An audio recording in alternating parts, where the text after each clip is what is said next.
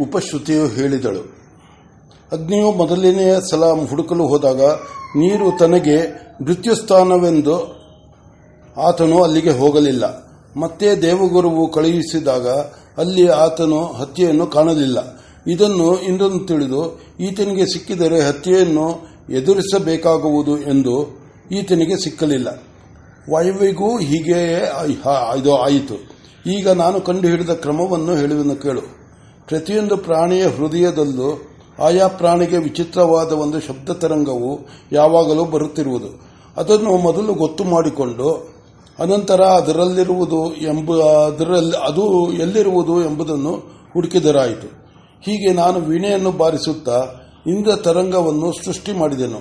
ಅನಂತರ ಅದೆಲ್ಲಿರುವುದು ಎಂಬುದನ್ನು ನೋಡಿದೆನು. ಅದಕ್ಕೆ ಸಂವಾದಿಯಾದ ಶಬ್ದವು ಮಾನಸದ ಪದ್ಮನಾಳದಲ್ಲಿಂದ ಬಂದಿತು. ಸರಿ ಅಲ್ಲಿಯೇ ಇಂದ್ರನಿರುವನೆಂದು ಗೊತ್ತು ಮಾಡಿದೆನು. ಆಯಿತು. ನಿಮ್ಮಲ್ಲಿ ಯಾರಾದರೂ ಆತನನ್ನು ಕಂಡು ಮಾತನಾಡಬೇಕಾದರೆ ನೆನಪಿರಲಿ. ಮಾನಸ ಸರೋವರವು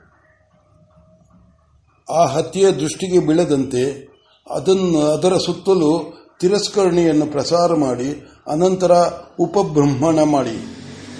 ಆಗ ಆತನ ದರ್ಶನವಾಗುವುದು. ಶಚಿದೇವಿಯು ಕೈ ಮುಗಿದುಕೊಂಡು ಕೇಳಿದಳು. ತಾಯಿ, ಆತನು ಹಿಂದಿರಿ ಹಿಂದೆ ಬರ ಹಿಂದಿರು ಹಿಂದಿಗೆ ಹಿಂದಿರುಗಿ ಬರಲು ಇನ್ನೆಷ್ಟು ದಿನವಾಗುವುದು?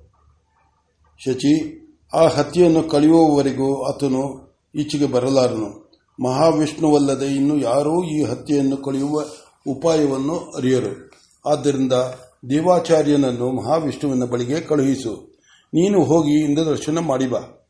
ನಿನ್ನ ಮನಸ್ಸಿನಲ್ಲಿರುವ ವ್ಯಥೆಯನ್ನು ನಾನು ಬಲ್ಲೆ. ನೀನು ತಿಳಿಯದರೂ ತಿಳಿಯದವರಂತೆ ತಿಳಿಯದಂತಿರುವೆ. ನಹುಶನು ಪರನಾರಿ ಸಹೋದರನು, ಆತನಿಗೆ ನೀನು ಬೇಕಿಲ್ಲ. ಆತನು ಇಂದ್ರ ಪದವಿಯೂ ಬೇಡವೆಂದನು. ನೀವು ದುಡುಕಿದಿರಿ ಇಂದ್ರನು ಅದೃಶ್ಯನಾದರೆ ಇಂದ್ರಾಣಿ ಇರಲಿಲ್ಲವೇ? ಆಕೆಯೇ ಆತನು ಬರುವವರೆಗೂ ರಾಜ್ಯವಾಳಬೇಕಾಗಿತ್ತು ಅಷ್ಟರಲ್ಲಿ ಅವಸರಪಟ್ಟು ದೇವಸಭೆಯನ್ನು ಕರೆದು ಮಾನವೇಂದ್ರನನ್ನು ಮಹೇಂದ್ರನನ್ನಾಗಿ ಮಾಡಿದರಿ ಅದಕ್ಕಾಗಿ ಆತನಿಗೆ ಪ್ರೇರಣೆ ಮಾಡಿ ಆತನಿಂದ ಅಧಿಕಾರ ಪೂರ್ಣವಾಗಿದೆಯೇ ಎಂದು ಕೇಳಿಸಿದೆವು.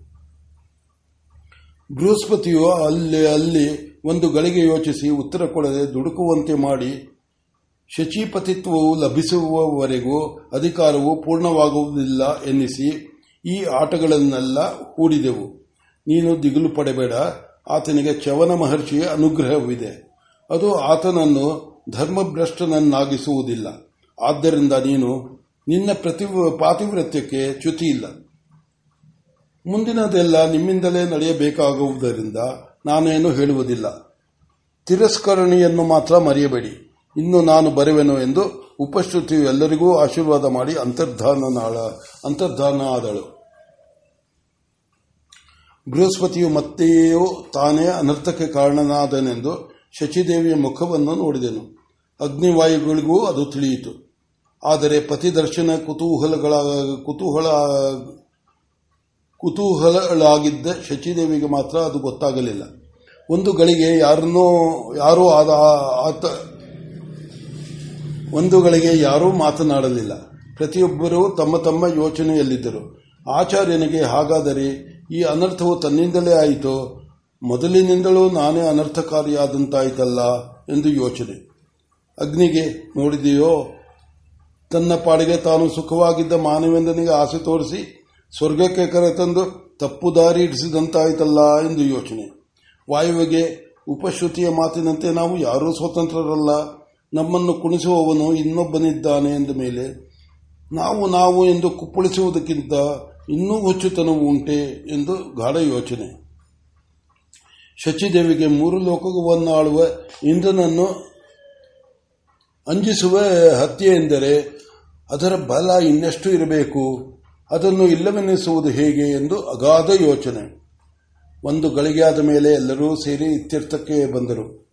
ಅಗ್ನಿವಾಯುಗಳ ರಕ್ಷಣೆಯಲ್ಲಿ ತಿರಸ್ಕರಣಿಯೊಡನೆ ಶಚಿಯು ಇಂದ್ರನನ್ನು ನೋಡಿ ಬರುವುದು. ಬೃಹಸ್ಪತಿಯು ಬ್ರಹ್ಮಲೋಕಕ್ಕೆ ಹೋಗಿ ಪಿತಾಮಹನ ಅಪ್ಪಣೆ ಪಡೆದು ವೈಕುಂಠಕ್ಕೆ ಹೋಗಿ ಮಹಾವಿಷ್ಣುವಿನ ದರ್ಶನ ಮಾಡಿ ಇಂದ್ರಶುದ್ಧಿಯ ಉಪಾಯವನ್ನು ತಿಳಿದು ಬರುವುದು ಎಂದು.